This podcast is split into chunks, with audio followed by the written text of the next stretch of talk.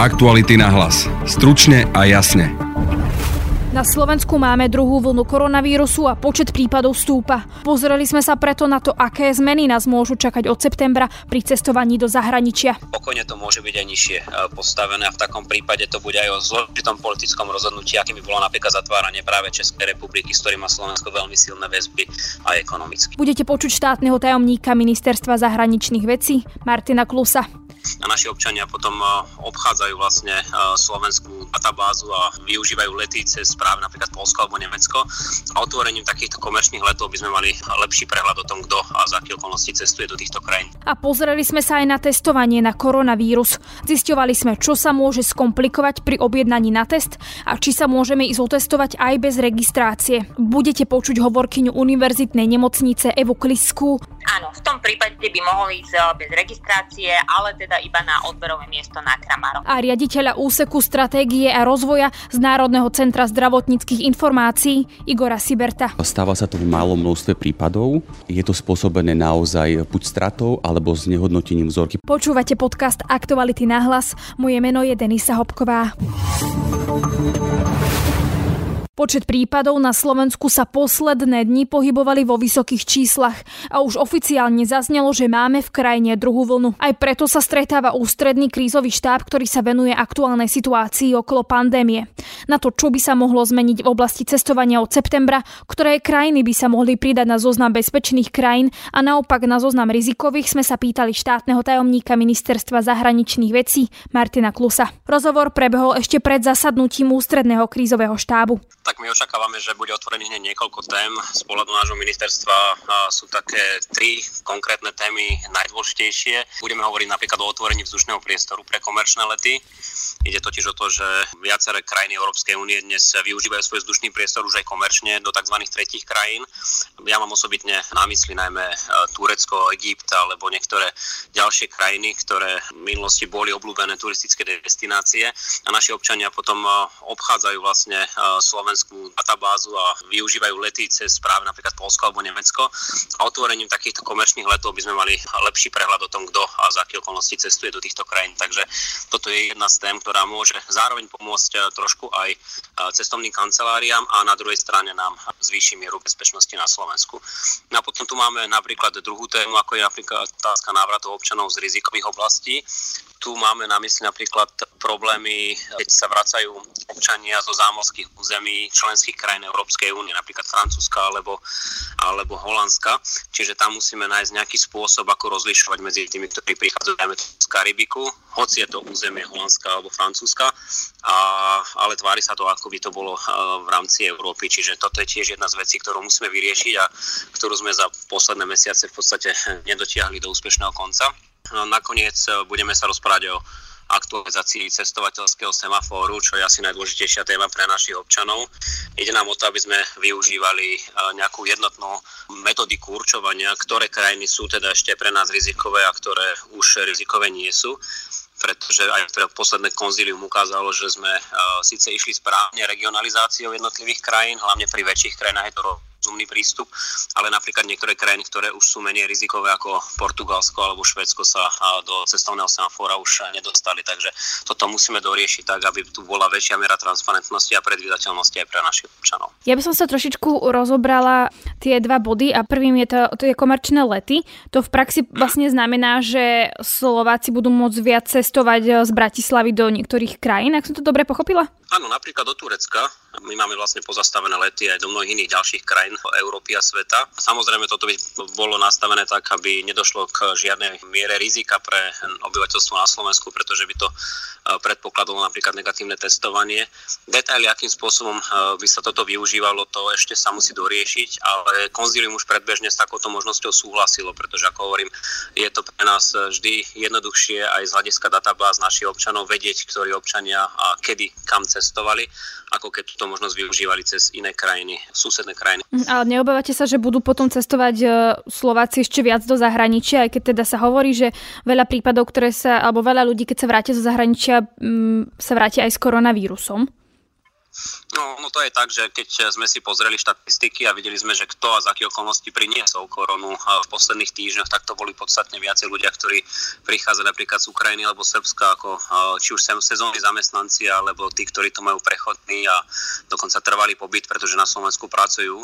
O mnoho menej sa jednalo o prípady dovolenkárov a v týchto prípadoch, kedy by sme si to umožnili lety do tretich krajín, by sme to ale podmenili samozrejme izoláciou a testovaním, takže e, tam to riziko je výrazne, výrazne nižšie ako, ako v prípade krajín, ktoré sú pre nás akoby bezrizikové, ale problematické. Môže sa meniť, že do rizikových krajín napríklad zaradíme e, krajiny ako Chorvátsko, Česko, ako také tie najnavštevonejšie krajiny, alebo, alebo nie? Dnes by sme mali hovoriť o tej metodike, to znamená, že na základe čoho, akých konkrétnych kritérií tie krajiny na tú eh, cestovateľskú mapu budeme umiestňovať, eh, či už na zeleno, na žlto alebo na červeno, tak ako sme na to boli zvyknutí za posledné týždne a mesiace.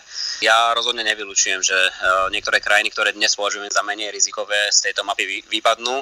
Konkrétne by som možno spomenul Španielsko alebo Maltu, kde sa tá situácia za posledné týždne výrazne zhoršila možno aj spomínané Chorvátsko, ale potom sú krajiny, kde sa situácia zlepšila.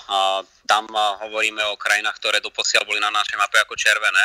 Už som spomínal Švedsko alebo Portugalsko a stále sa diskutuje napríklad aj o možnosti preradiť Bulharsko. Čiže práve preto potrebujeme mať jasnú metodiku, aby sme vedeli našim občanom opred aj možno niekoľko dní dať vedieť, že ktorá krajina je ako riziková a či má zmysel, aby do takéto krajiny cestoval, pokiaľ nechce skončiť v samoizolácii a pri testovaní, tak ako je to nariadené dnes. Na základe aké metodiky približne by to mohlo byť? Chcete sa o nej baviť asi máte nejaké predstavy, podľa čoho by sa to mohlo posudzovať? V zásade konzilium sa už zhodlo, že budeme používať štatistiku Európskeho centra, ktoré meria nielen aktuálny stav, ale aj trend za posledných 14 dní. A práve toto tzv. ECDC, ktoré používajú naši e, epidemiológovia, nám slúžilo ako referenčné. A teraz nám ide hlavne o to, že aké číslo e, incidencie za posledných 14 dní by malo byť pre nás tým rizikovým, ktoré už by mohlo znamenať preradenie krajiny do tzv. červenej alebo rizikovej zóny. Čiže ja očakávam, že o tomto bude najväčšia diskusia, keď nie priamo dnes na ústrednom krizovom štábe, tak určite pri najbližšom zasadnutí konzília a viem si predstaviť, že by mohlo byť určené niekde v tých číslach, ako má dneska Česká republika a nad nimi napríklad je dnes určite Španielsko, Malta alebo Chorvátsko, prípadne aj Belgicko a Luxembursko, takže záleží, kde si tú referenčnú hodnotu stanovíme my. Pokojne to môže byť aj nižšie e, postavené a v takom prípade to bude aj o zložitom politickom rozhodnutí, akým by bolo napríklad zatváranie práve Českej republiky, s ktorým má Slovensko veľmi silné väzby aj ekonomicky. Je to vôbec možné, aby sme zaradili Českú republiku medzi rizikovú krajinu? Vyskúšali sme si to niekoľko týždňov a mesiacov a zároveň vieme, aké vážne problémy to eh, Slovensku spôsobilo. Nie len Slovensku samozrejme, to isté sa týka napríklad aj Rakúska, kde máme množstvo zamestnancov, tzv. pendlerov alebo ľudí, ktorí tam dochádzajú na turnusy No a práve preto urobme teda všetko preto, aby k takémuto rozhodnutiu prísť nemohlo. A keď k nemu bude prichádzať, tak mali by sme sa v maximálnej možnej miere koordinovať minimálne susedné krajiny, aby nebolo pre občanov také bolestivé, ako sme to zažili práve v marci, apríli alebo máji. Keď ste ešte spomenuli tú štatistiku, že podľa nej by sa mohlo posudzovať alebo podľa nej by mohla byť vytvorená tá metodika, tak napríklad e, ľudia, ktorí budú cestovať do zahraničia, mali by si teda všímať napríklad posledných 14 dní v tej krajine, že ako sa to tam vyvíja a podľa toho sa možno rozhodovať, že či tam e, pôjdu alebo nepôjdu? Určite, to je jedna z možností, ale je to hlavne naša úloha. Ja sa napríklad pokúšam, pokúšam takto komunikovať s občanmi aj cez sociálne siete, aby vopred vedeli, že môže tento problém nastať. Čiže dnes im viem z istotou povedať, že na konci týždňa je tu pravdepodobné, že by sa mohlo stať, že by Chorvátsko, Španielsko, Malta, Belgicko a možno niektoré ďalšie krajiny mohli byť preradené. Čiže adekvátne tomu je potrebné si prípadne plánovať tú dovolenku. Stále je možnosť vycestovať do týchto krajín, aj keď budú preradené ako rizikové, ale s tým, že už teda návrat naspäť na Slovensko bude podmienený e, samoizoláciou a následným testovaním. Mnohí vyčítajú, e, neviem, či vláde, alebo kritizujú, že sa tak otvorili veľmi hranice, alebo respektíve, že sa veľa krajín zaradilo medzi tie bezpečné a že v podstate veľa ľudí sa vráti zo zahraničia a nemusí sa ísť otestovať, aj keby mohli, je to na ich zodpovednosti, ale nemusia to urobiť, tak to napríklad niekedy neurobia a že potom sa nám šíri ten vírus. No, keď sa vrátime do diskusie niekedy zo začiatku júna, tak eh, asi by absolútna väčšina občanov povedala, že otvorme tie hranice čím skôr, no situácia bola výrazne lepšia. A je úplne zrejme, že uh, sme od ten vírus zase opäť na Slovensko doniesli, ale vrátim sa opäť k tej myšlienke, že nebolo to z bezpečných krajín, ale primárne práve z tých, ktoré dlhodobo uh, máme na mape umiestnené ako červené, ako problematické, čiže práve Rumunsko, Ukrajina, Srbsko z týchto krajín vždy bolo potrebné, aby sa občania samoizolovali a následne testovali. Takže skôr si myslím, že problém nastáva v tom, že nedokážeme účinne odhalovať e, týchto ľudí, ktorí k nám prichádzajú e, z týchto tzv. tretich rizikových krajín, alebo že sme možno neboli dostatočne prísni, keď e, takíto ľudia prichádzali na Slovensko a nedodržiavali pravidlá, ktoré sme tu mali určené. Bohužiaľ, takéto prípady sa aj medializovali a ja osobne by som bol za to, aby sme výrazne sprísnili tresty.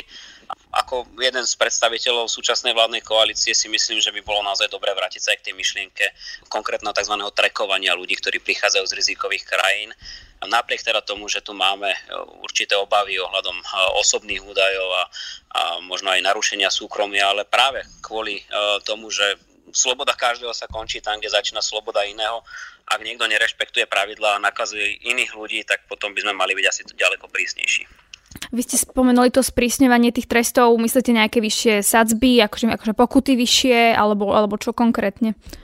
Áno, určite, ja si to viem predstaviť. Ak niekto mm, prichádza z rizikovej krajiny, mali sme medializovaný príklad napríklad zo Severného Macedónska, nakazí e, svoju najbližšiu rodinu a potom ešte aj mm, vystaví riziku napríklad e, ľudí v nemocniciach a svoje najbližšie okolie, tak e, takýto človek e, by mal byť exemplárnejšie potrestaný. Dokonca si viem predstaviť, že by mu mohlo hroziť aj väzenie, pretože tam už je naozaj o verejné ohrozenie k takýmto vážnym trestom sme zatiaľ nepristúpili, ale ak sa situácia nebude zlepšovať a ľudia budú vedome obchádzať pravidlá, tak um, je možné, že by sme sa k tejto, k tejto téme mali vrátiť. Je v hre opäť nejaká štátna karanténa, povinná štátna karanténa?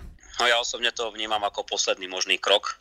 Aj vzhľadom na to, že sa o štátnej karanténe vedie pomerne intenzívna diskusia, že či je alebo bola um, postavená na nejakom uh, právnom základe. Keď hovoríte tie opatrenia prijať, tak teda myslíte napríklad aj uh, hromadné podujatia obmedziť a, a takéto ďalšie veci, alebo čo ty myslíte? Áno, toto si viem presne predstaviť podstatne skôr ako zatváranie hraníc.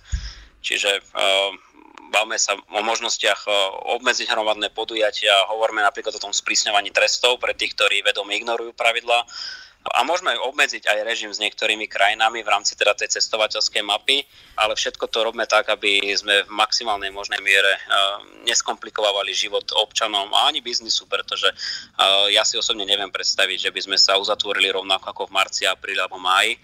Máme tu už nejaké skúsenosti, sme o mnoho lepšie pripravení a ja osobne si myslím, že naozaj pristupovať k jednotlivým tým opatreniam treba s veľkou mierou racionality, pretože aj v minulosti u niektorých štátov sa možno niektoré ukázali ako nie celkom účinné, možno niektoré sa ukázali ako veľmi efektívne, takže e, je to teraz aj o dobrej komunikácii navzájom a my si tie skúsenosti postupne vymieňame a ja verím tomu, že e, tá situácia, tak ako sme ju poznali v tých prvých troch mesiacoch epidémie už nenastane. Kritizuje sa testovanie, niektorí teda hovoria, že, že jednak prídu zo zahraničia, zaregistrujú sa, ale kým ich vôbec otestujú, tak to trvá nejaký čas. Vnímate to aj vy, že je to tak?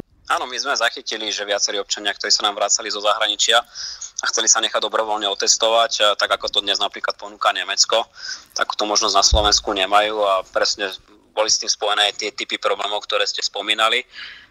Ja osobne to považujem za problém a myslím si, že to bude témou aj dnešného ústredného krizového štábu. Ak tu máme dostať testov, tak sa potom naozaj bavíme o počte odberných miest, o rýchlosti vyhodnocovania výsledkov, ale ak je tu akýkoľvek priestor na zlepšenie, tak toto je jedna z vecí, ktorú treba spraviť okamžite. Mm-hmm. To, to, viem, dokon, toto viem e, z istotou podať za náš rezort, pretože nám by to tiež výrazne uľahčilo potom odporúčania pre občanov. Nie je to ale akože neskoro zaoberať sa tým teraz, keď už máme toľko prípadov No keď sa pozrieme na množstvo testov, ktoré robíme, tak eh, áno, mm, asi sme mali začať podstatne skôr. Asi sme mali byť eh, ďaleko efektívnejší. Hovorím, tie príklady napríklad z Nemecka hovoria jasnou rečou a keď občan má záujem ochrániť seba a svoje najbližšie okolie, pretože je podozrenie napríklad aj prichádzajúci eh, z bezpečných krajín, tak prečo by to nemohol využiť? Čiže ak vieme takéto niečo vytvoriť, tento, tento typ podmienok pre našich občanov, tak si myslím, že mali by sme to umožniť. Dnešnom podcaste sme sa pozreli aj na testovanie na koronavírus. Je možné ísť sa otestovať aj bez objednania a nakoľko sú kapacity odberných miest plné. Pýtali sme sa na to hovorkyne Univerzitnej nemocnice v Bratislave Evy Kliskej. Nemocnica totiž upozornila na zvýšený počet pacientov, ktorí sa chcú otestovať na koronavírus bez registrácie. Je pravda, že pribúda počet pacientov s ochorením COVID-19 a tým pádom sa zvyšuje aj počet testov. Za univerzitnú nemocnicu Bratislava, ktorá má k dispozícii doposiaľ tri odberové miesta na Kramároch v Rúžinove a v Petržalke, situáciu s testovaním zvládame a testovacie kapacity boli zatiaľ postačujúce. Čo sa týka situácie zo včera, kedy sa na Kramároch v odborovom mieste zhromaždilo približne 200 ľudí, ktorí sa dožadovali testovania, tak táto nežiaduca situácia nie je štandardná a bola spôsobená tak trochu nešťastnou komunikáciou pána poslanca Mestského zastupiteľstva, ktorý potom ako zistil, že má potvrdený koronavírus cez sociálne siete, vyzval všetkých, ktorí s ním mohli byť v kontakte, aby sa prišli otestovať na Kramáre a dokonca uviedol nepravdivú informáciu, že na Kramároch sú testovaní všetci bez registrácie, bez COVID pasu, proste len tak. Pána poslanca sme však upozornili a požiadali o nápravu, svoj status neskôr, uh, neskôr opravil. Ako to teda funguje? Dá sa ísť testovať bez registrácie alebo nie? Áno, dá sa ísť testovať bez registrácie. Tu by som chcela teda povedať, že veľmi by sme chceli apelovať a poprosiť všetkých, ktorí prichádzajú na testovanie COVID-19 do odberových miest Univerzitnej nemocnice Bratislava, aby sa najskôr zaregistrovali cez web stránku korona.gov.sk alebo cez bezplatnú aplikáciu Moje e-zdravie, kde im bude vydaný tzv. COVID pas s presným časom a miestom, na ktorom im bude vykonaný odber vzoriek je dôležité riadiť sa tými inštrukciami, ktoré sú uvedené v COVID eh, pase, pretože sa tak zamedzie zbytočnému zhromažďovaniu veľkého počtu ľudí pred odberovým miestom. Môžeme všetkých uistiť, že osoby, ktoré sa zaregistrovali cez stránku korona.go alebo cez bezplatnú aplikáciu a bol im vydaný COVID pas s presne určeným časom a miestom, všetci budú otestovaní. O registráciu a vydanie COVID pasu môže každý požiadať aj u svojho praktického lekára.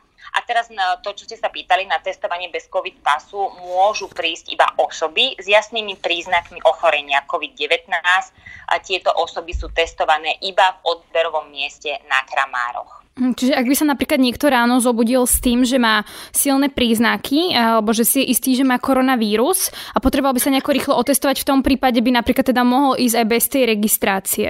Áno, v tom prípade by mohol ísť eh, bez registrácie, ale teda iba na odberové miesto, eh, miesto na Kramároch. Pokiaľ by prišiel na naše odberové miesto v Petržalke, alebo teda v Rúžinove, bez COVID pasu, tak bude zaslaný, zaslaný na Kramáre. Ale ako som už povedala, je teda veľmi dôležité zvážiť, eh, či, či naozaj teda má, má ten niekto tie príznaky ochorenia, čo, čo sú vlastne zvýšená horúčka, kašel, stiažené dýchanie a bolesť svalov a vtedy teda môže, môže prísť aj bez COVID pasu a určite bude vyšetrenie a budú mu odobraté vzorky.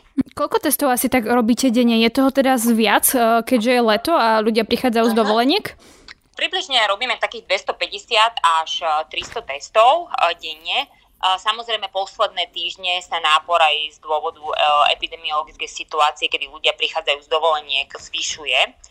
Takže, ale priemerne je to nejakých 250 až 300 ľudí. Videla som teda viaceré také e, stiažnosti ľudí, že veľmi dlho čakajú, kým vôbec dostanú termín otestovania. Deje sa aj toto? Áno, môžeme povedať, že stretli sme sa s týmto, keď nám teda na tých odborových miestach títo ľudia vlastne sa stiažovali na to, že dostanú neskoro o, e, termín otestovania, ale toto je skôr otázka na regionálny úrad verejného zdravotníctva. Univerzitná nemocnica Bratislava realizuje už iba to samotné testovanie. Čo sa týka termínu testovania alebo samotných výsledkov, toto už e, nie je v našej kompetencii a Dokonca o výsledku testu je každá osoba informovaná prostredníctvom SMS správy a naši pracovníci, teda lekári v odberovom mieste u nás v Univerzitnej nemocnici Bratislava nemajú žiadnu možnosť zistiť výsledok testovania. Tiež som počula, že vlastne kapacita odberových miest vraj nestačí, teraz najmä počas leta. Vy máte aké skúsenosti? Stačí to alebo nie? Zatiaľ sme vlastne tieto kapacity nám boli postačujúce a zvládali sme to. Samozrejme predpokladáme, že počet infikovaných, teda tá epidemiologická situácia sa môže v budúcnosti zhoršiť a v tom prípade bude žiaduce tieto testovacie kapacity určite zvýšiť. Je možné, že sa objednáme, no nedostaneme termín, alebo naopak, že nám nepríde výsledok? Na koho sa v takom prípade obrátiť a čo robiť? Sme sa pýtali Igora Siberta, riaditeľa úseku stratégie a rozvoja z Národného centra zdravotníckých informácií. Národné centrum zdravotníckých informácií má nastavený systém e, vnútorných procesov tak, že najdlhšia lehota, pokiaľ e, môže dostať občan po vyplnení formuláru informáciu o mieste a datume odberu, je 72 hodín. Z pravidla trvá 24 e, hodín, pokiaľ je vybavených 80% týchto žiadostí.